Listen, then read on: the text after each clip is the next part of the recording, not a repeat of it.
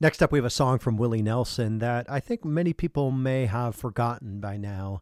This was the title track off of his 1968 album. It's a great song to include on today's show.